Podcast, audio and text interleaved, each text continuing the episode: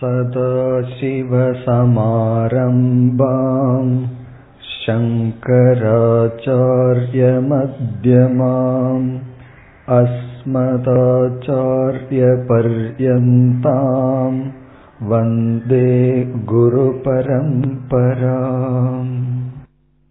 எப்படி உறுதியாக இருக்கின்றது என்ற கேள்விக்கு பதிலை பார்க்க ஆரம்பிக்கின்றோம். சம்சாரம் என்றால் என்ன, அது எப்படி வந்தது என்ற கேள்விக்கெல்லாம் பதிலை நாம் பார்த்துள்ளோம். இந்த கேள்விக்கு பதிலாக இங்கு சங்கரர் என்ன செய்கின்றார், இந்த சம்சாரத்தையே ஒரு பெரிய மரமாக கற்பனை செய்கின்றார். நாம் சென்ற வகுப்பில் இதை ஆரம்பித்தோம். சம்சாரத்தையே ஒரு பெரிய மரமாக கற்பனை செய்து மரத்தில் உள்ள ஒவ்வொரு பகுதிகளையும் சம்சாரத்தில் உள்ள ஒவ்வொரு அங்கங்களாக கற்பனை செய்கின்றார். இதில் நாம் சென்ற வகுப்பில் ஆரம்பித்தோம். இப்பொழுது அதை முதலிலிருந்து தொடரலாம். நாற்பத்தி மூன்றாவது ஸ்லோகத்தை பார்த்தால், பீஜம் சம்ஸ்ருதி பூமி ஜஸ்யது தமஹ. சம்ஸ்ருதி என்றால் சம்சாரம், சம்சாரம் என்றால் இந்த உலகத்தில் நாம் பிறந்து துயரப்பட்டு வாழ்ந்து இறந்து மீண்டும் பிறந்து இந்த உயிர் இந்த உலகத்திற்குள் இவ்விதம் வாழ்ந்து வருவது சம்சாரம். இப்படி சம்சார பூமி ஜக. பூமி ஜக என்ற சொல் மரத்தை குறிக்கின்றது என்று சென்ற வகுப்பில் பார்த்தோம்.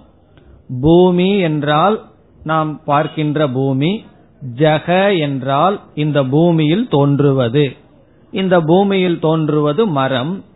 ஆகவே சம்ஸ்ருதி பூமி ஜஸ்ய என்றால் சம்சாரம் என்ற மரத்திற்கு எவை எவையுடன் ஒப்பிடப்படுகிறது என்று பார்க்க வேண்டும்.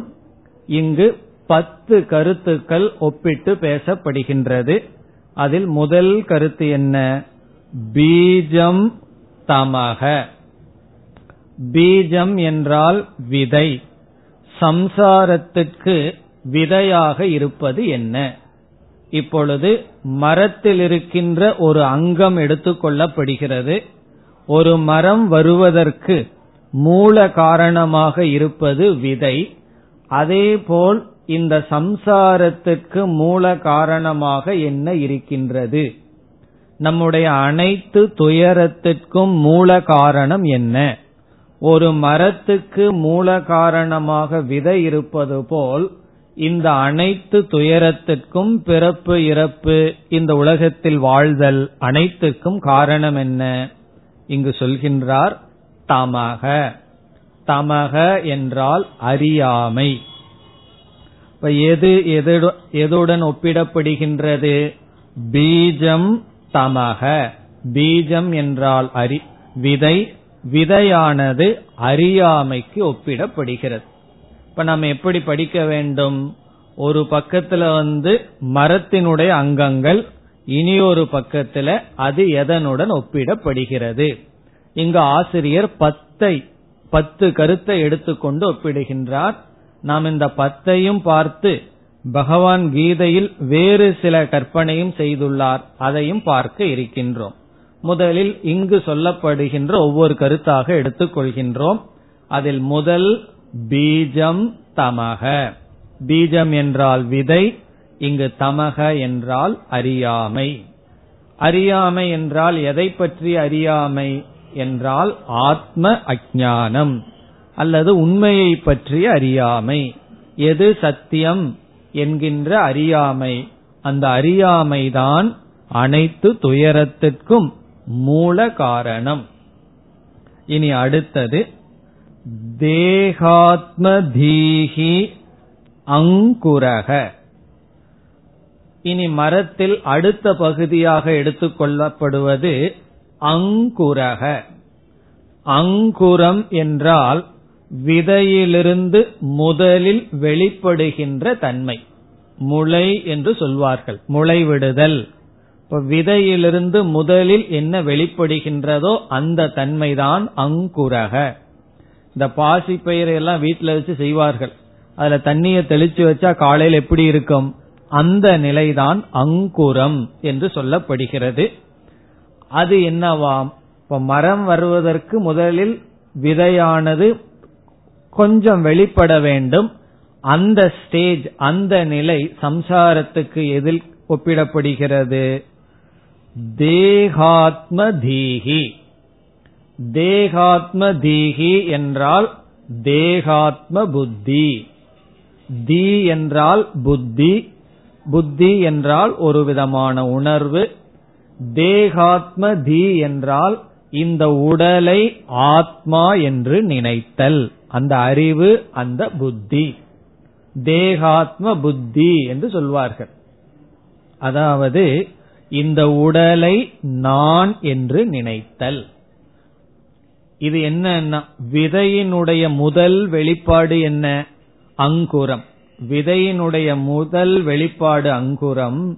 அதே போல அறியாமையினுடைய முதல் வெளிப்பாடு என்ன, இந்த உடலை நான் என்று எண்ணுகின்ற எண்ணம்.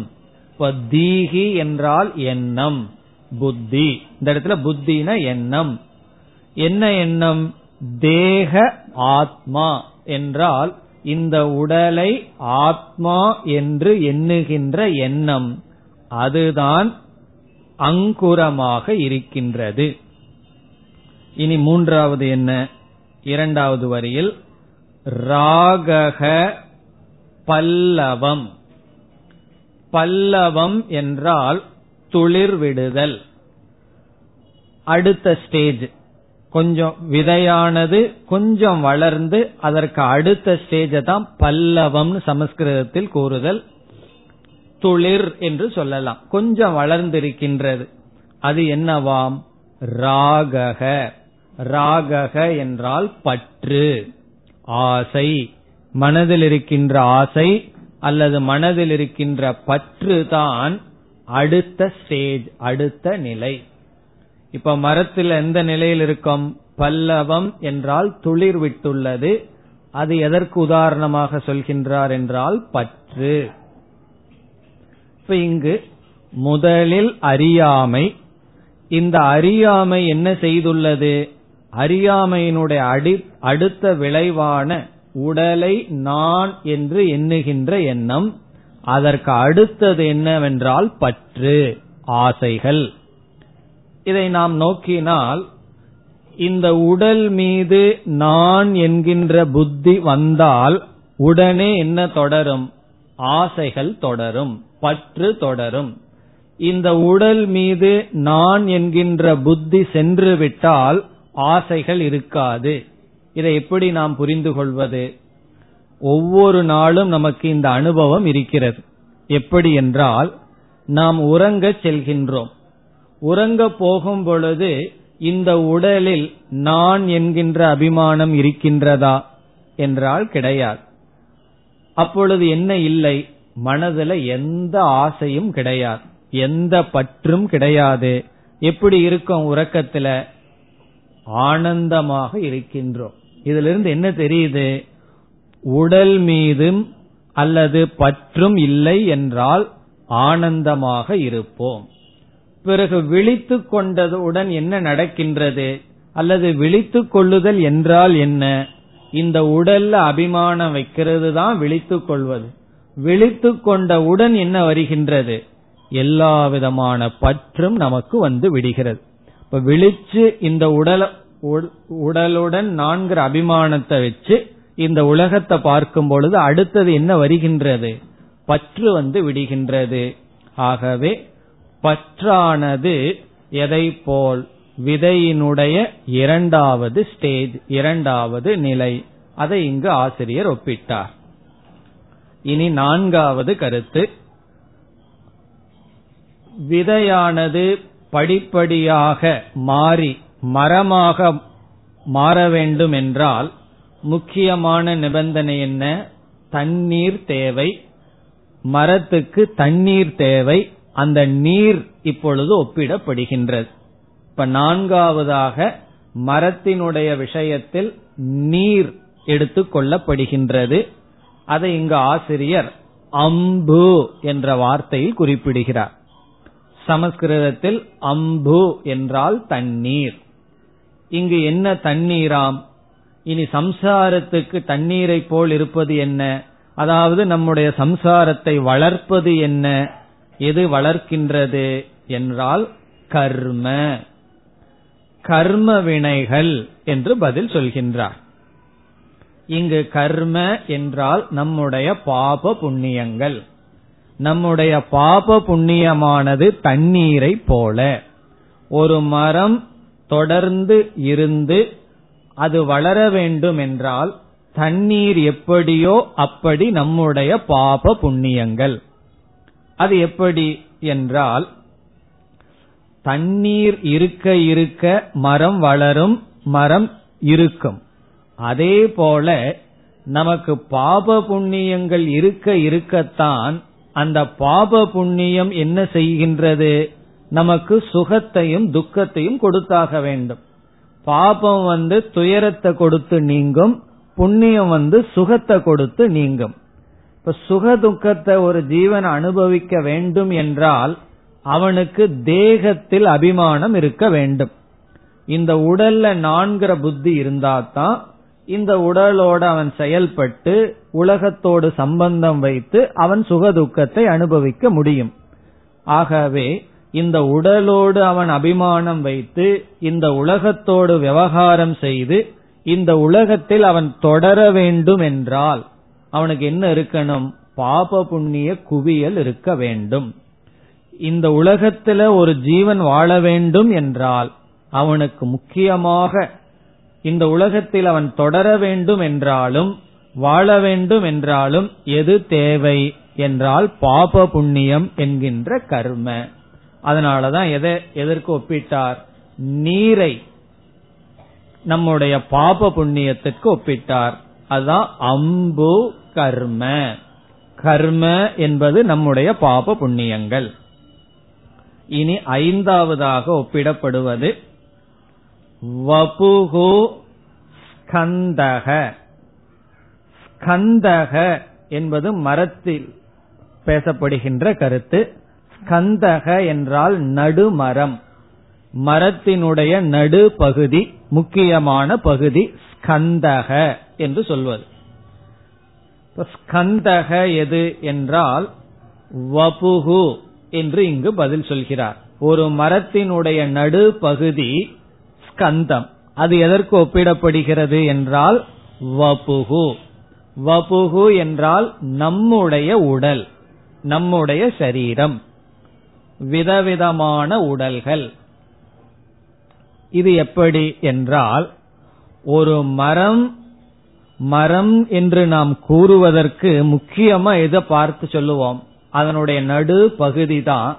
அதே போல நம்முடைய அனைத்து சம்சாரமும் எதில் இருக்குன்னா நம்முடைய உடலை பொறுத்து இருக்கின்றது. இப்ப மனித உடலை எடுத்ததுனால இந்த விதமான லோகத்தை அனுபவிக்கிறோம். ஒரு கால் பறவைகளுடைய உடல் எடுத்திருந்தோம்னா இப்ப அனுபவிக்கிற சுகதுக்கத்தை அனுபவிக்க மாட்டோம். வேறு விதமான லோகம். அந்த பறவையினுடைய கண்ணில இந்த உலகம் எப்படி தெரியுமோ, அல்லது ஒரு மீனா பிறந்திருந்தோம்னா அதனுடைய உலகம் வேறு, ஒரு வேறொரு ஜீவனாக பிறந்திருந்தால் அதனுடைய உலகம் வேறு. ஆகவே நம்முடைய சம்சாரம் இப்பொழுது அனுபவிக்கின்ற முக்கிய பகுதி எதை பொறுத்து என்றால் நம்முடைய உடலை பொறுத்து, எப்படிப்பட்ட உடலை எடுத்திருக்கின்றோம் என்பதை பொறுத்து. ஆகவே எதை எப்படி ஒப்பிடுகிறார் என்றால், மரத்தினுடைய நடு பகுதி என்பது இந்த ஜீவர்களுக்கு கிடைத்துள்ள ஸ்தூல சரீரம். வபுகு என்பது ஸ்தூல சரீரத்தை குறிக்கின்றது. நம்முடைய ஸ்தூல உடலானது மரத்தினுடைய நடுப்பகுதி போல, சம்சாரத்தினுடைய முக்கியமான அங்கம் போல. பிறகு அடுத்தது ஆறாவதாக அசவக ஷாகிகாஹா. ஷாகிகாஹா என்றால் கிளைகள், மரத்தினுடைய கிளைகள். இப்ப மரத்துக்கு வந்து விதவிதமான கிளைகள் இருக்கு. வெறும் நடுமரம் மட்டும் வச்சு எல்லா கிளைகளையும் வெட்டிட்டோம்னு வச்சுக்கோமே, மரம் நிக்குமோ? அதுக்கு நம்ம என்ன சொல்லுவோம்? மொட்டை மரம்னு சொல்லுவோம். அது நிக்காது. இப்ப அந்த மரம் வந்து மரமாக இருக்க வேண்டும்னு சொன்னா அதற்கு எது ரொம்ப முக்கியம் என்றால் கிளைகள் ரொம்ப முக்கியம். கிளைகள் இருந்தாதான் அது மரம் மரமாக இருக்கும். அப்படி இந்த உடல் என்கின்ற மரம் இருக்கணும்னு சொன்னா கிளைகள் போல் இருப்பது என்ன? அசவக. அசு என்றால் பிராணன், அசவக என்றால் நம்முடைய பிராண காற்று. நம்முடைய பிராண காற்று இருந்தாதான் இந்த உடலோடு நாம் இருக்க முடியும். அது எப்படின்னா கிளைகள் இருந்தாதான் எப்படி மரம் இருக்க முடியுமோ அப்படி நம்முடைய பிராண காற்றுதான் கிளைகளாக இருக்கின்றது. அசவக ஷாகி காஹா, விதவிதமான கிளைகள் நமக்கு விதவிதமான பிராணன். நம்ம பிராணனையே அஞ்சா பிரிச்செல்லாம் படிச்சிருக்கோம். வெளிவிடுற காற்று, உள்ளே எடுக்கிற காற்று, பிறகு ஜீரணிக்கிற பிராணசக்தி, ரத்தத்தை வந்து உடல்ல எல்லா பகுதிக்கு எடுத்து செல்வது, இப்படி பலவிதமான பிராணன் இருக்கின்றது. அதனாலதான் பன்மையில சொல்லியிருக்கார் அசவக பிராணன்கள் கிளைகள். இனி அடுத்ததாக ஏழாவது கற்பனை, மூன்றாவது வரியில் இங்கு என்ன சொல்கின்றார்? அக்ராணி இந்திரிய சம்ஹதிஷ்ச, கிளையில் இருக்கின்ற நுனி பகுதி எடுத்துக் கொள்ளப்படுகின்றது. மரத்துல கிளையில இருக்கின்ற நுனி பகுதி, அவைகள் எதற்கு உதாரணமாக சொல்லப்படுகிறது என்றால் நம்முடைய இந்திரியங்கள். இப்போ மரம் இருக்கு, மரத்துல பார்த்தோம்னு சொன்னா மேல் பகுதி தான் சூரியனை வந்து அது பார்த்துட்டு இருக்கும். பிறகு மரத்தினுடைய மேல் பகுதியே மரத்தில் இருக்கிற மற்ற பகுதிகளை எல்லாம் மறைச்சிருக்கும். இப்ப எந்த பகுதி வந்து சூரியனை பார்த்து இந்த உலகத்தை மரம் பார்க்குதுன்னு சொன்னா மரத்தினுடைய மேல் பகுதிகள் தான் பார்க்கும். இப்ப மரத்துக்கு கீழே போனா நமக்கு நிழல் கிடைக்கும், ஆனா மரமே மரத்துக்கு நிழலை கொடுத்துரும். மற்ற பகுதிகளெல்லாம் மர மரம் வந்து மறைச்சு தன்னுடைய மேல் பகுதியத்தான் உலகத்துல காமிச்சிட்டு இருக்கும், சூரியனோட நேரடியா தொடர்பு வைக்கும். அப்படி அக்ராணி என்ற சொல் இங்கு சொல்லப்படுகிறது. அக்ராணி என்றால் மரத்தினுடைய மேல் பகுதிகள், கிளைகளினுடைய மேல் பகுதிகள். அதை எதற்கு ஒப்பிடுகிறார்? இந்திரிய சம்ஹதிஹி, சம்ஹதின கூட்டம், இந்திரிய சம்ஹதின இந்திரிய கூட்டங்கள். இந்திரியம்னா என்ன? புலங்கள், மெய், வாய், கண், மூக்கு, செவி என்று நாம் கூறுகின்றோம் அந்த புலன்கள். இது எதை குறிக்குதுன்னு சொன்னா இந்த உடல் வந்து இந்த உலகத்தில் இருந்தாலும் நம்முடைய புலன்கள் தான் உலகத்தோட சம்பந்தம் வைக்குது. இப்போ ஒரு இனிப்பு பதார்த்தத்தை நம்ம எடுத்துட்டோம்னு சொன்னா அதுல கையில தொடுறதுனால ஒரு சுகம் கிடையாது, அது நாக்குல அது வச்சாதான் அந்த சுவைங்கிற உலகத்தையே நம்ம அனுபவிக்கிறோம். அதே போல இவ்வளவு பெரிய உலகம் நமக்கு தெரியணும்னா கண்கிற இந்திரியத்தை திறந்தம்னா தான் இந்த உலகமே நமக்கு தெரியுது. பிறகு எத்தனையோ சப்தம் இருக்கு, இந்த காது வந்து எவ்வளவு சின்னது, காதே சின்னது, அதற்குள் இருக்கிற துவாரம் அதை விட சின்னதா இருக்கு, அது திறந்திருந்தா தான் ஒரு பெரிய சப்த உலகமே நமக்கு தெரியுது. அப்படி இந்த உடல் இருக்கிற இந்திரியங்கள் தான் என்ன செய்கின்றது? உலகத்தோடு சம்பந்தம் வைக்குது, நீதியெல்லாம் உலகத்தோடு சம்பந்தம் வைக்கல. இப்ப உடலுக்குள்ள எத்தனையோ உறுப்புகள் எல்லாம் இருக்கு, அதெல்லாம் உலகத்தோடு நேரடியாக சம்பந்தம் வைக்கவில்லை. எப்படி மரத்தினுடைய மேல் பகுதிகள் தான் இந்த உலகத்தோடு சம்பந்தம் வைக்குதோ அப்படி இந்திரியங்கள் தான் என்ன செய்கின்றது? உலகத்தோடு சம்பந்தம் வைக்கின்றது. அதனால ஒப்பிடுகின்றார், மரத்தினுடைய மேல் பகுதியானது அக்ராணி இந்திரிய சம்ஹதிஹீச்ச இந்திரிய கூட்டங்கள். இது ஏழாவது கற்பனை. இனி அடுத்த கற்பனை என்ன? மரத்துல என்ன இருக்கும்? விதவிதமான மலர்கள் இருக்கும். அந்த மலர்களை கற்பனை செய்கின்றார். விஷயாகா புஷ்பாணி, புஷ்பம் என்றால் மலர், புஷ்பாணி என்றால் மலர்கள். ஒரு மரத்துக்கு வந்து அழகு கொடுப்பது என்ன என்றால் மலர்கள். மலர்கள் ரொம்ப இருக்கும்போது அந்த மரமே மிக மிக அழகாக இருக்கும். பிறகு அந்த மரம் வந்து எல்லாத்தையும் அட்ராக்ட் பண்ணும். அதே போல இந்த சம்சாரம்ங்கிற விருட்சத்துக்கு மிக மிக அழகாக இருப்பது என்ன என்றால் விஷயாகா, விஷயங்கள். விஷயங்கள்னா விதவிதமான பொருள்கள். இப்ப விதவிதமான விஷயங்கள் வந்து எதை போல் இருக்கின்றது என்றால் மலர்களை போல் இருக்கின்றது, நம்முடைய கண்களை கவர்கின்றது.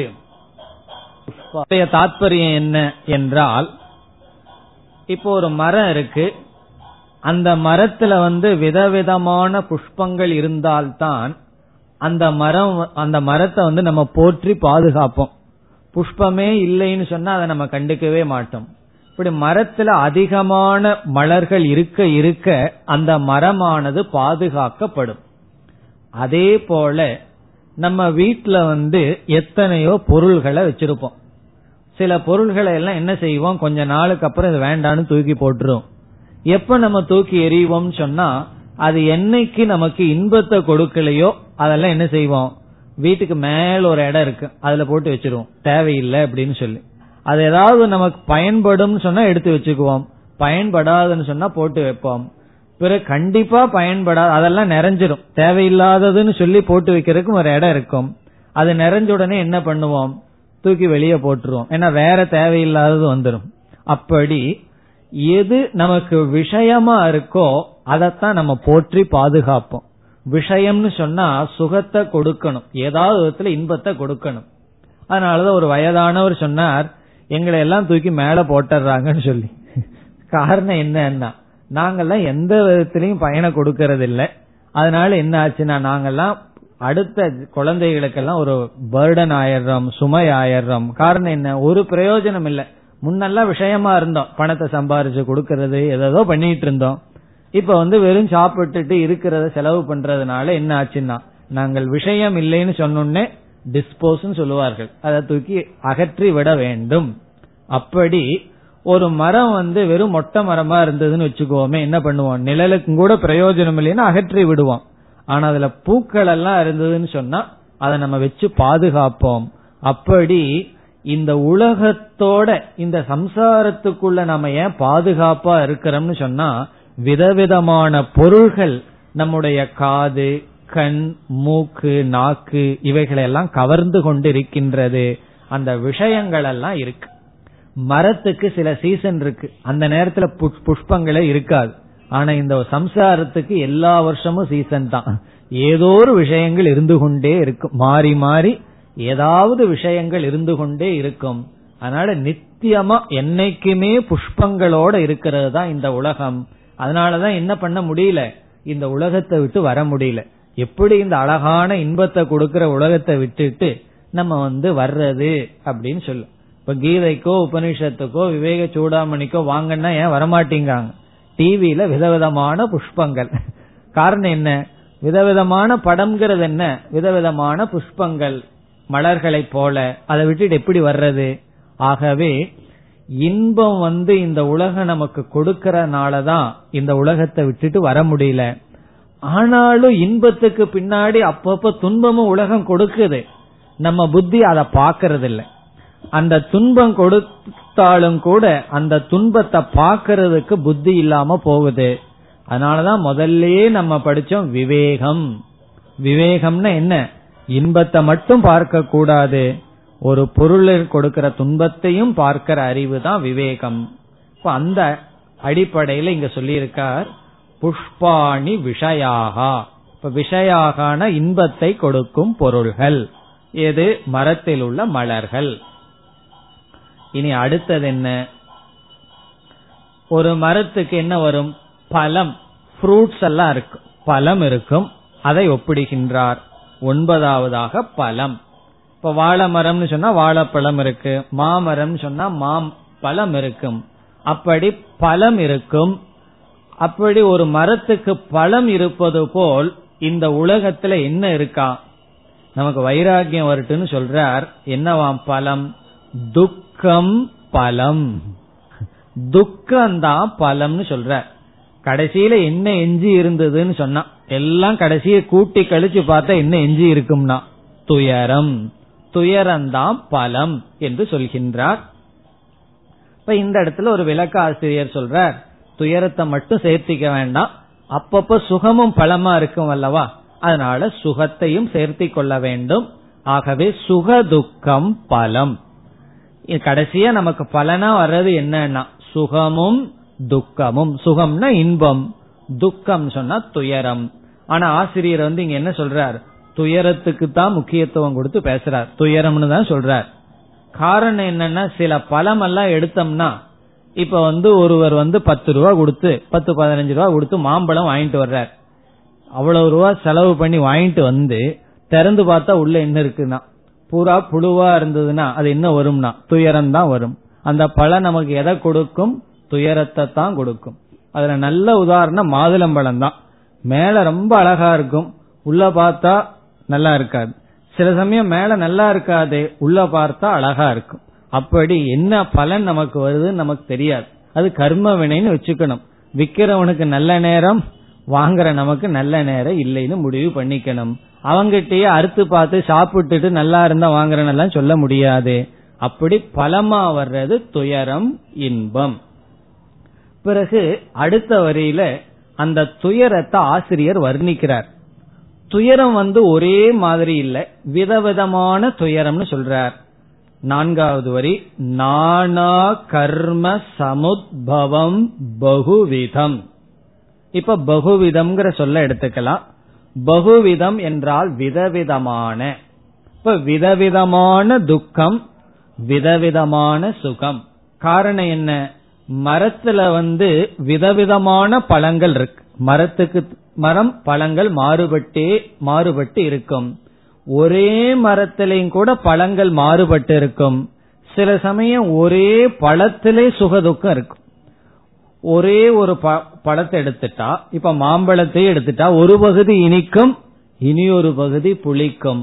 ஆகவே விதவிதமான பழங்கள் எப்படி மரத்துல இருக்குதோ அதே போல இந்த உலகத்துல நமக்கு விதவிதமான சுகம் துக்கம் இருக்கின்றது. அதான் பகு விதம். விதம் என்றால் விதவிதமான, பகு என்றால் பல. பலவிதமான துக்கங்கள், பலவிதமான சுகங்கள். பிறகு ஆசிரியர் வந்து பலவிதமான சுகத்துக்கும் பலவிதமான துக்கத்துக்கும் காரணம் என்னன்னு சொல்ல விரும்புகின்றார். என்ன காரணம்? நானா கர்ம சமுத்பவம். சமுத்பவம்னா உற்பத்தி ஆனது, கர்ம சமுத்பவம்னா கர்மத்திலிருந்து உற்பத்தி ஆனது. நானா என்றால் விதவிதமான, விதவிதமான கர்மத்திலிருந்து உற்பத்தியான துக்கம் சுகம் என்று பொருள். இவைகளெல்லாம் அந்த பலத்தை பத்தி சொல்லிட்டு வர்றார், அதாவது துயரத்தை பத்தி சொல்றார்.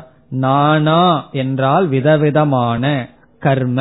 நமக்கு விதவிதமான கர்மங்கள் இருக்கு, விதவிதமான கர்மங்களிலிருந்து உருவான சுகம் துக்கம். இதுல இருந்து என்ன புரிஞ்சு கொள்ளணும்? நமக்கு எப்பொழுதெல்லாம் துக்கம் வருதோ, எப்பொழுதெல்லாம் துயரம் வருதோ, சுகம் வருதோ, அப்ப யாரையும் குறை சொல்ல கூடாது. காரணம் என்ன? அவர்கள் வந்து நிமித்தமாக இருக்கிறார்கள். எதற்கு? நம்ம மனசுல வர்ற துயரத்துக்கு. அந்த துயரம் வர்றதுக்கு காரணம் என்னன்னா நம்முடைய கர்ம பலன். இல்லையே அவன் இந்த மாதிரி சொன்ன வார்த்தை தான் எனக்கு துயரத்தை கொடுக்குதுன்னு சொன்னா, அவனுடைய வாயில அப்படி ஒரு வார்த்தைய உருவாக்கி வச்சு துயரப்படுறதுக்கு யாரு காரணம்னா நம்முடைய கர்ம வினை. நம்ம கர்ம வினை தான் அவர் அப்படி பேச வச்சு, அதை நம்ம கேட்க வச்சு. அவர் பேசும்போது திடீர்னு காது கேட்காம போயிருக்கலாமோ, அந்த நேரத்துலதான் நல்லா காது கேட்கும். அப்ப என்ன ஆகும்னா துயரம் நமக்கு வந்துடுது. ஆகவே என்ன சொல்றார், நமக்கு என்னென்ன துயரமெல்லாம் வருதோ அதெல்லாம் மற்றவங்கிட்ட இருந்து வரல. மற்றவங்க எல்லாம் என்னன்னா மற்றவங்க எல்லாம் ஒரு நிமித்த மாத்திரம். அதே போல மற்றவங்களும் புரிஞ்சுக்கணும், மற்றவங்களுக்கு நம்ம துயரத்தை கொடுக்க முடியாது, நாம நம்ம நமக்கு யாரும் துயரத்தை கொடுக்க முடியாது. பிறகெல்லாம் எப்படி உற்பத்தி ஆயிருக்கு? நானா கர்ம சமுத்பவம். விதவிதமான கர்மத்திலிருந்து தோன்றியதுதான் நம்முடைய துயரம். இந்த துயரம்தான் பலம் என்று சொன்னார். இது ஒன்பதாவது கற்பனை. இனி இங்க ஆசிரியர் சொல்ற கடைசி கற்பனை என்ன கற்பனை? இந்த மரத்துல வந்து பறவைகள் உட்காரும் அல்லவா, அந்த பறவையை எடுத்துக் கொள்கின்றார். அந்த பறவை யாரு? மரத்துல வந்து பறவைகள் அமர்ந்து மரத்தில் இருக்கிற பழங்களை எல்லாம் சாப்பிடும். அதே போல இந்த சம்சார மரத்துல அமர்ந்திருக்கிற பறவைகள் யாராம்? நாம தான் அப்படின்னு சொல்றார். ஜீவர்கள் பறவைகள். இப்ப பறவைகள் வந்து ஜீவர்கள், அதத்தான் சொல்றார். போக்தா அத்ர ஜீவக ககஹ. கடைசி சொல் ககஹ. ககஹ என்றால் பறவை. இப்ப இந்த பறவை வந்து ஜீவக, ஜீவாத்மாக்கள் தான் பறவைகள். இந்த ஜீவாத்மா மரத்தில் உட்கார்ந்துட்டு என்ன பண்றானா? போக்தா. போக்தா என்றால் அனுபவிப்பவன், மரத்தில் உள்ள பழத்தை அனுபவிப்பவன். இங்க பழம் என்ன? சுகம் துக்கம். பழத்தை வந்து சுக துக்கத்துக்கு உதாரணமா சொல்லியிருக்கார். இப்ப அத்ர என்றால் இந்த சம்சார மரத்தில் பறவையாக வீற்றிருக்கின்ற ஜீவாத்மாதான் மரம் கொடுக்கின்ற சுகதுக்கங்களை அனுபவித்துக் கொண்டு இருக்கின்றான். இப்ப இவ்வளவு கற்பனை பண்ணி இதிலிருந்து என்ன சொல்ல விரும்புகின்றார் ஆசிரியர் என்றால், இவ்வளவு தூரம் எப்படி மரமானது வேரூன்று இருக்கின்றதோ, ஒரு மரத்தை வந்து அவ்வளவு சுலபமா அசைச்சிட முடியுமான்னா முடியாது. அதே போல நம்ம சம்சாரம் எப்படி இவ்வளவு தூரம் வேரூன்று இருக்குன்னு சொன்னா, நம்ம வந்து தண்ணீர்ங்கிற கர்ம பலத்தை வளர்த்தி வச்சு, பற்று நல்லா உருவாக்கி வச்சு, விதவிதமான சுகதுக்கங்களை எல்லாம் அனுபவித்துக் கொண்டிருக்கின்றோம். இவ்விதம் கர்ம வினையின் காரணமாக, இந்த கர்ம வினை தான் ஏன் வந்ததுன்னா அறியாமை, அறியாமையிலிருந்து தோன்றி அறியாமைய மூலமா வச்சு இந்த மாதிரி சம்சாரம் இருந்து வருகின்றது என்று இங்கு வந்து கேள்விக்கு பதிலத்தான் சங்கரர் சொல்லியிருக்கார். கேள்வி என்ன என்றால், இது எப்படி பிரதிஷ்டை ஆயிருக்கு, நிலை பெற்றிருக்குங்கிறது கேள்வி. சம்சாரம் எப்படி நிலை பெற்றிருக்கிறது என்பதற்கு இங்கு பதில் வந்து மரம் சம்சாரமாக கற்பனை பண்ணி சொல்லி இருக்கின்றார். ஆனால் பகவான் பகவத்கீதையில் பதினஞ்சாவது அத்தியாயத்திலும் இதே கற்பனை பண்ணியிருக்கார். அங்க எதற்கு கற்பனை பண்ணார்னு சொன்னா, இந்த மரம்ங்கிற சம்சாரத்தை நீ வெட்டி வீழ்த்த வேண்டும், இந்த சம்சாரத்தை நீ நீக்கணும்ங்கிறதுக்காக கற்பனை பண்ணார். ஆகவே அங்கு பகவான் சொன்ன ஒரு மூன்று கருத்தையே இங்கு ஞாபகப்படுத்தி கொள்ளலாம். இப்ப பதினஞ்சாவது அத்தியாயத்தில் என்ன சொல்லியிருக்கார்? இலைகள் வந்து வேதத்தினுடைய கர்மகாண்டம்னு கற்பனை பண்றார். இதையும் சேர்த்திக்குவோமே, இந்த பத்தோட இனி ஒரு மூணையும் சேர்த்தி கொள்ளலாம், பதிமூன்று. எப்படின்னு சொன்னா, கர்மகாண்டம்ங்கிறது வேதத்தினுடைய முதல் பகுதி. அது என்ன செய்கின்றது? நீ இந்த யாகத்தை பண்ணா உனக்கு இந்த பிரயோஜனம்னு சொல்லி நமக்கு ஆசைகளை எல்லாம் நல்லா தூண்டி விட்டு, நீ வந்து இந்தந்த கர்மத்தை எல்லாம் பண்ணி இந்த சுகத்தை அனுபவின்னு சொல்லுது. அப்படி ஒரு மரம் வந்து நன்கு இருக்கணும்னு சொன்னா அதற்கு காரணம் இலைகள் தான். இப்ப இலைகள் எப்படி மரத்தை நல்லா பாதுகாக்குதோ, அப்படி சம்சாரத்தை பாதுகாக்கிறது என்னன்னா வேதத்தினுடைய கர்மகாண்டம். வேதத்தினுடைய மட்டும் இல்ல, யாரெல்லாம் நீ இந்த இதை செய்ய அதை பண்ணு அதனால உனக்கு இந்த பலன் வரும் சொல்கிறார்களோ அவர்களெல்லாம் இந்த சம்சாரத்தை பாதுகாக்கிறார்கள். பிறகு இந்த சம்சாரம் வந்து அது சுதந்திரமா இருக்கா? இந்த அனைத்து பிரபஞ்சமும் இதற்கு ஆதாரமா ஏதாவது இருக்கான்னு ஒரு கேள்வி. இந்த சம்சாரத்துக்கு ஆதாரமே இல்லாம அது பாட்டுக்கு சுதந்திரமா இருக்கான்னு கேட்டா, எல்லாத்துக்கும் ஆதாரமா பிரம்மந்தான் இருக்குன்னு சொல்லி பகவான் அங்க என்ன செய்திருக்கார்? பிரம்மந்தான் வேறாக இருக்கிறது அப்படின்னு சொல்ற. இந்த சம்சார விருட்சத்துக்கு கண்ணுக்கு தெரியாமல் ஆதாரமாக இருப்பது வேர். ஊர்த்வ மூலக அதசாககன் அங்க ஆரம்பிக்கின்றார்.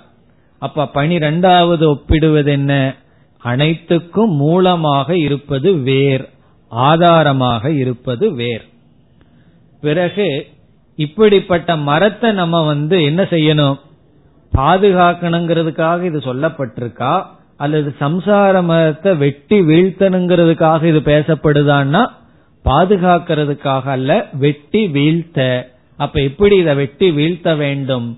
அசங்க சஸ்திரேன.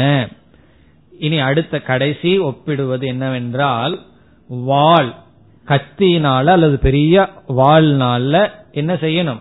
இந்த சம்சாரத்தை வெட்டணும். அது என்னன்னு சொன்னா அசங்கம், வைராகியம். இப்ப ரெண்டு கருவியின் துணை கொண்டு இந்த மரத்தை வீழ்த்தலாம். ஒன்று வைராகியம், இனி ஒன்று ஞானம். இப்ப ஞானத்தினாலையும் வைராகிய என்கின்ற வாளினால் அல்லது கோடாரின்னு எல்லாம் சொல்லுவார்கள் அல்லவா, அதனால் என்ன செய்யணும்? இந்த சம்சாரத்தை வெட்டி வீழ்த்த வேண்டும். இப்போ ஒரு மரத்தை வெட்டணும்னு வச்சுக்கோமே, எப்படி ஆரம்பிப்பார்கள்? எடுத்த உடனே கீழே வெட்ட ஆரம்பிக்க மாட்டார்கள். முதல்ல அந்த மரத்தினுடைய சக்தியை குறைப்பார்கள். எப்படி குறைக்கிறது? இலைகளை எல்லாம் பறிச்சு சிறிய சிறிய கிளைகளை வெட்டி, அடுத்தது பெரிய கிளைகளை வெட்டி, நடுமரத்தை கொண்டு வந்து பிறகுதான் வெட்டுவார்கள்.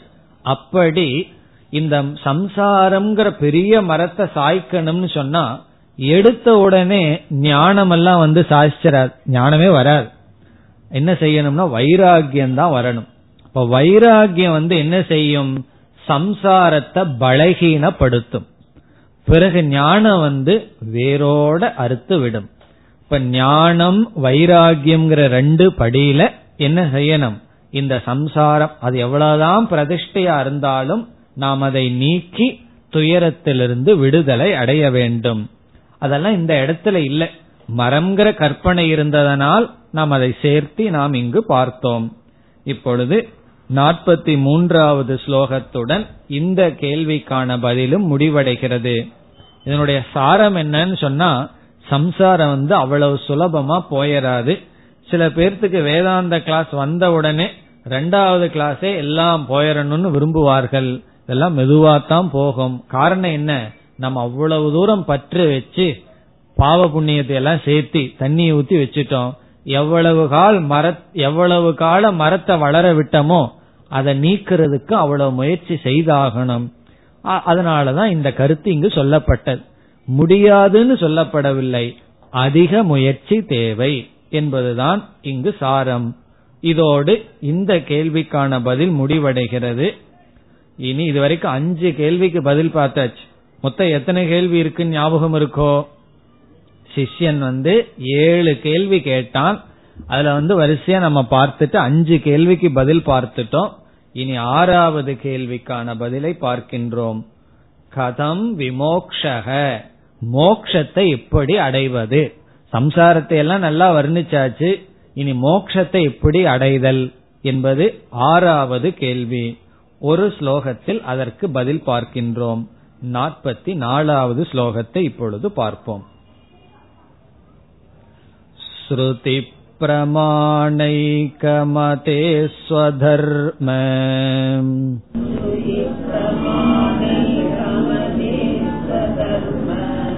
நிஷ்டாதயைவாத்ம விஷுத்திரஸ்ய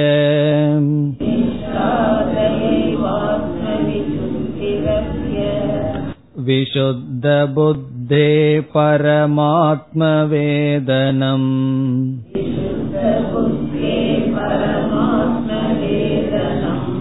தேனைவ சம்சார சமூல நாசக.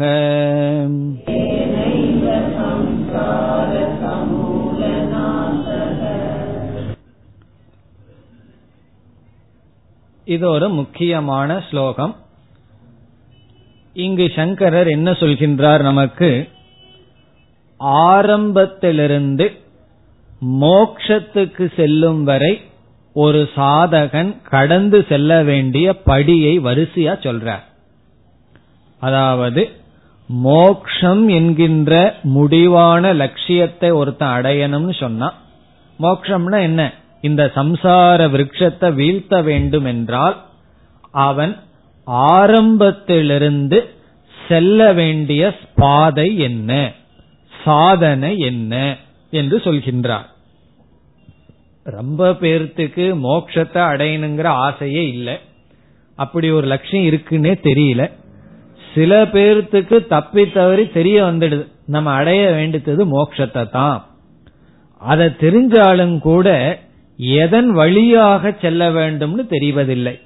இப்ப இந்த இடத்துக்கு வரணுங்கிறதுக்கு ரொம்ப பேர்த்துக்கு ஆசை இருக்காது. அப்படியே வந்துட்டாலும் எப்படி வரணுங்கிற பாதை தெரியலனா எப்படி வருவது?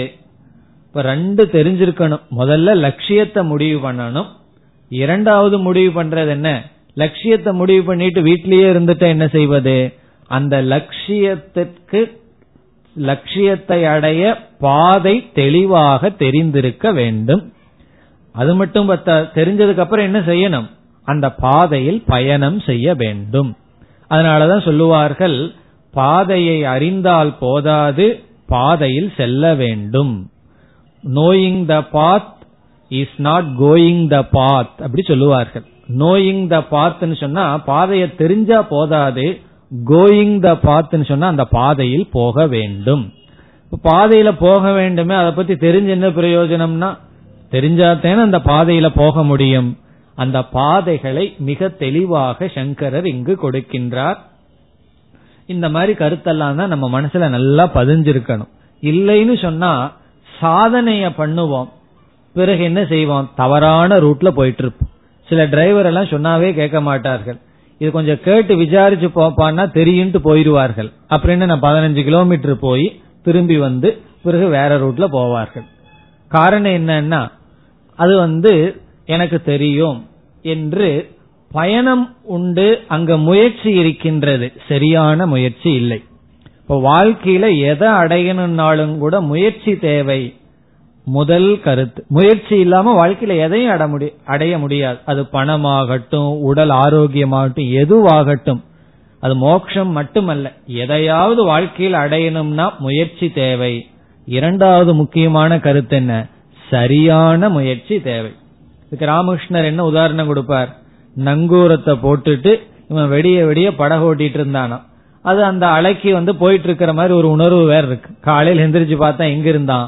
அதே இடத்துல இருக்கான்.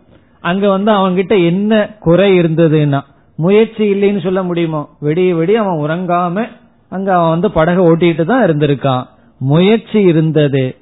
இப்படி முயற்சி செய்யறவனுக்கும் வெடிய வெடிய தூங்கிட்டு இருக்கிறவனுக்கு என்ன வித்தியாசம்னா ஒரு வித்தியாசம் இல்லை. அவனாவது ரெஸ்ட் எடுத்துட்டு காலையில நல்லா தொடருவான், இவன் ஒரு பிரயோஜனம் இல்லாம போயிரும். ஆகவே நம்ம முயற்சி செய்யணும், சாதனை பண்ணணுங்கிறது நல்லது.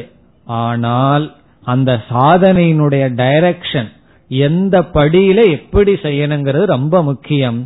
அதத்தான் இந்த ஸ்லோகத்துல சங்கரர் சொல்றார். எப்படி ஒரு சாதகன் என்னென்ன சாதனைய தொடர்ந்து சென்று இவன் மோட்சத்தை அடையணும், அதை இப்பொழுது பார்க்கலாம். முதல்ல என்ன சொல்றார்? ஸ்வதர்மம் தான் முதல் படின்னு சொல்றார்.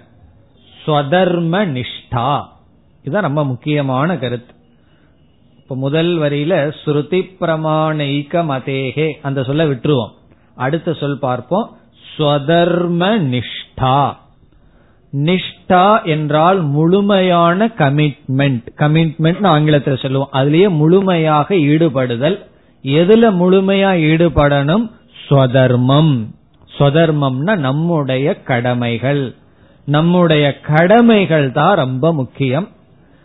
இந்த கடமையை விட்டுட்டு வேற என்ன சாதனை செய்தாலும் பிரயோஜனம் கிடையாது. சில பேர் வந்து கோயிலை சுத்தம் பண்றேன்னு சொல்லி கோயிலை சுத்தம் பண்ணிட்டு எல்லாம் பண்ணிட்டு இருப்பார்கள். பிச்சைக்காரனுக்கு வந்து ஏதாவது போடுவார்கள். வீட்டை சுத்தமா வச்சிருக்க மாட்டாங்க. வீட்டில் இருக்கிற பெரியவங்களுக்கு கொடுக்க வேண்டிய உணவை கொடுக்க மாட்டார். எவ்வளவு தூரம் பிச்சைக்காரனுக்கு பிச்சை போட்டாலும் என்ன பிரயோஜனம்? முதல்ல வீட்டில் இருப்பவர்களுக்கு என்ன செய்யணுமோ வீட்டை சுத்தமா வச்சிருக்கிறது, இதெல்லாம் என்னன்னா சுதர்மம். நம்முடைய கடமைய நம்ம செய்யறது தான் முதல் சாதனை. ஒரு நாள் வகுப்புக்கே வர முடியலனாலும் கூட பரவாயில்ல, கோயிலுக்கு போக முடியலனாலும் பரவாயில்ல, பகவான் டைரக்டா அங்கேயே வந்து அனுகிரகம் பண்ணுவார். அங்க கடமையை விட்டுட்டு இங்க வந்தோம்னு சொன்னா எதுக்கு தெரியுமோ? நாலு பேர்த்த மீட் பண்றதுக்கு இடம் இது. அது ஒரு பொழுதுபோக்கா நம்ம வந்து வந்துருவோம். அதெல்லாம் இல்லாம நம்முடைய கடமை தான் முதல் படின்னு இங்கு சங்கரர் சொல்றார். எதற்கு? எல்லாத்தையும் விட்டுட்டு மோட்சத்தை அடையணும், பகவானை அடையணும்னு சொன்னா கடமை தான் முதல் படி. அது வெறும் சொதர்மம்னு சொல்ல, ஏதோ கடமை செய்யற அப்படின்னு அல்ல, நிஷ்டாங்கிற வார்த்தையை சொல்றார். நிஷ்டா என்றால் முழு ஈடுபாட்டுடன், இது பகவான் எனக்கு கொடுத்த சந்தர்ப்பம். இப்ப சில கடமைகள் எல்லாம் செய்யறதுக்கு விருப்பம் இருக்காது, ஆனாலும் இது எனக்கு பகவான் கொடுத்த கடமை, இது எனக்கு பகவான் கொடுத்திருக்கார். சிலதெல்லாம் கஷ்டமா தான் இருக்கும், ஆனாலும் ஈஸ்வரன் எனக்கு இந்த சூழ்நிலையை வகுத்து கொடுத்திருக்கின்றார், அதை நான் செய்தாக வேண்டும் என்பது அந்த நிஷ்டா. நிஷ்டா என்றால் அதில் ஒரு உறுதி, அதில் ஒரு ஈடுபாடு, ஸ்வதர்ம நிஷ்டா. இப்ப வந்து முதல் படி என்னன்னு சொன்னா, அவரவர்கள் அவரவர்கள் கடமையை தெளிவாக செய்தல். இதத்தான் நம்ம வந்து கர்ம யோகம்ங்கிற வார்த்தையில பார்த்திருக்கோம். கர்மயோகம்னு கீதையில எல்லாம் நம்ம பார்க்கும்போது எதை பார்த்திருக்கோம்? அவரவர்களுடைய கடமையை சரியான பாவனையுடன் செய்தல். இதத்தான் இங்க வந்து ஸ்வதர்ம நிஷ்டா. வேறு வார்த்தையில சொல்லணும்னா கர்மயோக வாழ்க்கை. கர்மயோக வாழ்க்கை தான் ஒரு சாதகன் செய்ய வேண்டிய முதல் படி. இந்த முதல் படி, இரண்டாவது படின்னு இனிமேல் நம்ம படிப்படியா பார்க்க போறோம். பல படி இருக்கு. இப்ப ஒரு மாடிக்கு போகணும்னா பத்து படி இருந்ததுன்னா, எனக்கு முதல் படி இப்ப பிடிக்கல, முதல்ல எட்டாவது படி ஏறிட்டு அப்புறம் முதல் படி ஏறன்னு சொல்ல முடியுமோ? முதல் படி ஏறித்தான் ரெண்டாவது படி ஏற முடியும். எனக்கு கடமை இப்ப செய்யறது கஷ்டமா இருக்கு, வேற காரியம் பண்ணிட்டா பிறகு கடமையை செய்யறேன்னு சொல்ல முடியாது. சிலதெல்லாம் சந்தர்ப்பம் கிடைக்கும் போது பண்ணிடணும், பிறகு சந்தர்ப்பம் கிடைக்காது. இப்போ ஒருவருக்கு சர்வீஸ் பண்றதுக்கு சந்தர்ப்பம் கிடைச்சா அதெல்லாம் தவற விடக்கூடாது. அவங்க போயிட்டாங்கன்னா அப்புறம் எப்படி சர்வீஸ் பண்றது? அதுக்கப்புறம் அவங்களுடைய படத்துக்கு வந்து கற்பூரம் காட்டுறதுல என்ன பிரயோஜனம்? ஆகவே சொதர்மம் தான் முதல்ல செய்ய வேண்டிய கடமை. பிறகு முதல் பகுதியில் என்ன சொல்றார்? முதல் வரியை விட்டு வச்சிருக்கிறமே, ஸ்ருதி பிரமாணைக மதேஹே. அங்க என்ன சொல்றார்? இந்த சொதர்மத்தை ஒருத்தன் செய்யணும்னா அதற்கே ஒரு நிபந்தனை வேணும். எல்லாமே அவரவர்களுடைய கடமைய பகவான் கொடுத்த ஒரு பிரசாதமா செய்வதில்லை. அதற்கு என்ன காரணம்? இப்ப கடமைய வந்து ஒருத்தன் செய்யணும்னு சொன்னா அவனுக்கு ஒரு புத்தி இருக்கணும்னு சொல்றார்.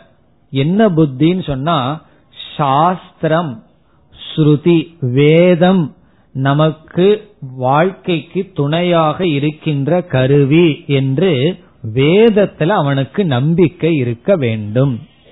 அதனால இந்த ஸ்வதர்மத்துக்கு முன்னாடி அவர் சொல்றது வந்து ஸ்ரத்தா. ஸ்ரத்தைனா நம்பிக்கை.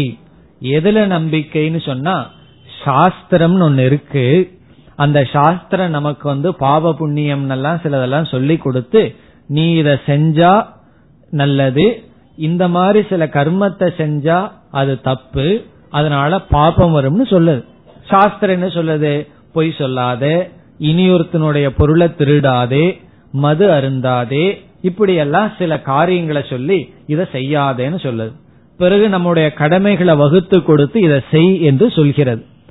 ஏன்னு ஒரு கேள்வியை நம்ம கேட்கிறோம். அதுக்கு சாஸ்திரம் சொல்லுது, நான் எதையெல்லாம் செய்யக்கூடாதுன்னு சொன்னனோ அந்த செய்ய அந்த செய்யக்கூடாதுன்னு சொன்னதை நீ செய்தால் அதுல பாபம்னு உனக்கு கண்ணுக்கு தெரியாத ஒரு பலன் வரும். அதுக்கு பேரே கண்ணுக்கு தெரியாத பலன். பாவத்தை காட்டு பார்க்கலான்னு சொல்லக்கூடாது. அதே போல புண்ணியம்னு ஒண்ணு வரும், நல்லது பண்ணி உன்னுடைய கடமைய பண்ணா உனக்கு கண்ணுக்கு தெரியாத புண்ணியம்னு ஒரு பலன் வரும்.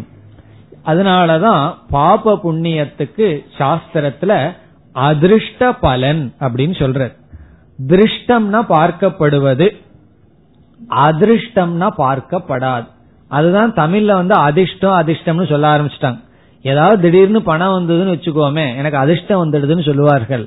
அதே போல துக்கம் வந்தாலும் அதிர்ஷ்டம் தான், ஆனா யாரும் சொல்றது இல்ல அதிர்ஷ்டம்னு சொல்லி. அதுவும் அதிர்ஷ்டம் தான். திடீர்னு ஒரு செலவு வந்துடுதுன்னு வச்சுக்கோமே, ஒரு நஷ்டம் வந்துடுதுன்னா அதுவும் அதிர்ஷ்டம் தான். லாபம் வந்தாலும் அதிர்ஷ்டம் தான். அதிர்ஷ்ட அதிர்ஷ்டம்னு தமிழ்ல சொல்றது, சாஸ்திரத்துல அதிருஷ்டம் பார்க்கப்படாத பலன். சரி, பார்க்காதத நான் நம்பணும்னு சொன்னா என்ன பண்ணணும்? ஒரு நம்பிக்கை இருக்கணும். எதுல நம்பிக்கை இருக்கணும்?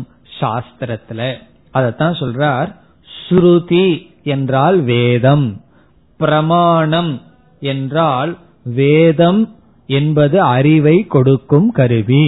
வேதத்தில் என்னென்னலாம் சொல்லியிருக்கோ அதெல்லாம் அறிவை கொடுக்கின்ற ஒரு கருவி என்று ஏக மதேகே, மதினா புத்தி அறிவு நம்பிக்கை, இந்த நம்பிக்கை உடையவனுக்கு. ஆகவே முதல் என்னன்னா ஃபர்ஸ்ட் படி வந்து கர்ம பண்ணணும், ஸ்வதர்மத்தை பண்ணணும். அப்படி ஒருத்தன் செய்யணும்னா அவனுக்கு என்ன இருக்கணும், சாஸ்திரத்துல நம்பிக்கை இருக்க வேண்டும். அதனாலதான் குழந்தைகளுக்கு நம்ம முதல்ல எதை சொல்லி கொடுக்கணும், பெரியவர்களுடைய சொல்லிலும் அல்லது நூல்களிலும் ஒரு நம்பிக்கை ஊற்றுறது போல அவர்களை நம்ம வளர்த்தணும்.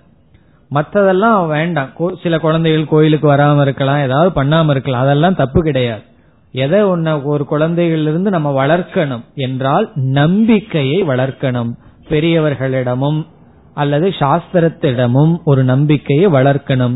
நம்மளே சாஸ்திரத்தை புரிஞ்சுக்காம நம்மளே வேதத்தை அவமதிச்சிட்டு இருந்தோம்னு சொன்னா குழந்தைங்க எப்படி அதா அதாவது மதிக்கும். ஆகவே முதல்ல என்ன வந்துடணும், ஸ்ருதி பிரமாண ஏக மதேகே. இப்ப ஸ்ருதி தான் பிரமாணம்ங்கிற ஒரு புத்தி, சஞ்சலமில்லாத புத்தி. இங்க ஏகங்கிற சொல்லுக்கு பொருள் ஸ்ருதி தான் நமக்கு அறிவை கொடுக்கிற கருவி, வேறு எதுவும் கிடையாது. நம்ம கண்ணு வந்து நம்ம ஏமாத்திரும் ஏமாத்தி விடும், மற்றவர்களுடைய சொல்லு வந்து நம்மளைய ஏமாற்றி விடும். ஆனா சாஸ்திரத்தினுடைய சொல் ஏமாற்றாது. இப்ப ஏமாற்றாத சொல் என்ன தெரியுமோ, சாஸ்திரத்தினுடைய சொல். அதை சரியா புரிஞ்சுட்டா ஏமாற்றாது, தப்பா புரிஞ்சுட்டா அது சாஸ்திரத்தினுடைய குறை அல்லவே. அதனால வந்து சாஸ்திரத்துல எந்த குறையும் இல்லை. பிறகு சில குறைகள் எல்லாம் மற்றவர்கள் சொல்கிறார்களேன்னு சொன்னா அது வேதத்தில் இருக்கிற குறைகள் அல்ல, வேதத்தை புரிஞ்சிட்டவர்களுடைய குறை. அதுல ஏதோ சில குறை காணு, வேதம் இப்படி எல்லாம் சொல்லியிருக்கு, அது நியாயமானு சொல்கிறார்கள். என்றுமே சாஸ்திரம் தவறு செய்ததில்லை. சாஸ்திரத்தை புரிஞ்சவங்க தப்பா புரிஞ்சிட்டு தப்பா சாஸ்திரம் சொல்லுதுன்னு சொல்கிறார்கள், அதற்கு சாஸ்திரம் பொறுப்பல்ல. ஆகவே சாஸ்திரம்தான் நமக்கு அறிவை கொடுக்கிற கருவி. அதை நம்பணுங்கிற புத்தியை புத்தி உடையவனுக்கு என்ன முதல்ல சித்திக்குமா, ஸ்வதர்ம நிஷ்டா. அவனுக்கு தான் அவனுடைய கடமையை செய்வதில் நிஷ்டை ஏற்படும். இது முதல் படி. இனி என்ன சொல்றார், இந்த முதல் படியினுடைய பிரயோஜனம் என்ன, நம்ம கடமையை செஞ்சுட்டா என்ன பிரயோஜனம் என்ன சொல்லுவார்கள், கடமையை செஞ்ச என்ன பிரயோஜனம், கடைசியில எல்லாம் திட்டுவார்கள், ஒரு பிரயோஜனம் கிடையாது, அதனால எனக்கு என்ன பிரயோஜனம்னு தோணும். மற்றவர்கள் எல்லாம் அவங்க கடமையை செய்யறதில்ல, நம்ம நம்ம கடமையை செஞ்சா நம்ம கிட்ட என்ன வந்து சொல்லுவாங்க, அதனால நீ என்ன பெரிய பலன் கண்ட, ஒரு பிரயோஜனம் இல்லைன்னு தான் சொல்லுவார்கள். ஆனா இங்க வேதம் என்ன சொல்லுது, இந்த ஸ்வதர்மத்தை பண்ணா ஒரு பெரிய பிரயோஜனம் உனக்கு வரும். அந்த பிரயோஜனம் மற்றவங்க கண்ணுக்கு தெரியாது, உனக்கு மட்டும் தெரியும் சொல்லுது. அது எப்படி எனக்கு மட்டும் தெரியுதுன்னா, நான் சாப்பிட்டேன்னு சொன்னா அதனுடைய பலன் வந்து யாருக்கு தெரியும், அது எனக்கு மட்டும், நான் மட்டும் உணரக்கூடிய பலன். அப்படி நம்மளுடைய கடமைகளை முறையாக செய்தால் இதனுடைய பலன் மற்றவங்க கண்ணுக்கு நாம் ஏதோ பொருளை இழந்தது போல, காலத்தை இழந்தது போல, இந்த உலகத்துல பொழைக்க தெரியாதவன போலன்னெல்லாம் தெரியும். ஆனால் அதனுடைய பலன் நமக்கு மட்டும் தெரியும். அது என்ன பலன்னு அடுத்த வரியில சொல்ல போற. உன்னுடைய சுதர்மத்தை செய்தா நீ மட்டும் ஒரு உயர்ந்த பலனை அனுபவிக்கலாம். இந்த பலனை வந்து வேற எதனாலே அனுபவிக்க முடியாது. எவ்வளவு கோடி சம்பாதிச்சாலும் எவ்வளவு பேர் உன்னை சுத்தி வச்சிருந்தாலும் அடைய முடியாத ஒரு பெரிய பலன் சுதர்மத்தினால மட்டும் அடையக்கூடியது. அந்த பலனை நீ அடைவாய். பிறகு அந்த பலனை சாதனையா மாறப்போகுது. முதல்ல என்ன பண்றோம், சுதர்மத்தை பண்றோம், சுதர்மத்தினால ஒரு பிரயோஜனத்தை அடையிறோம்.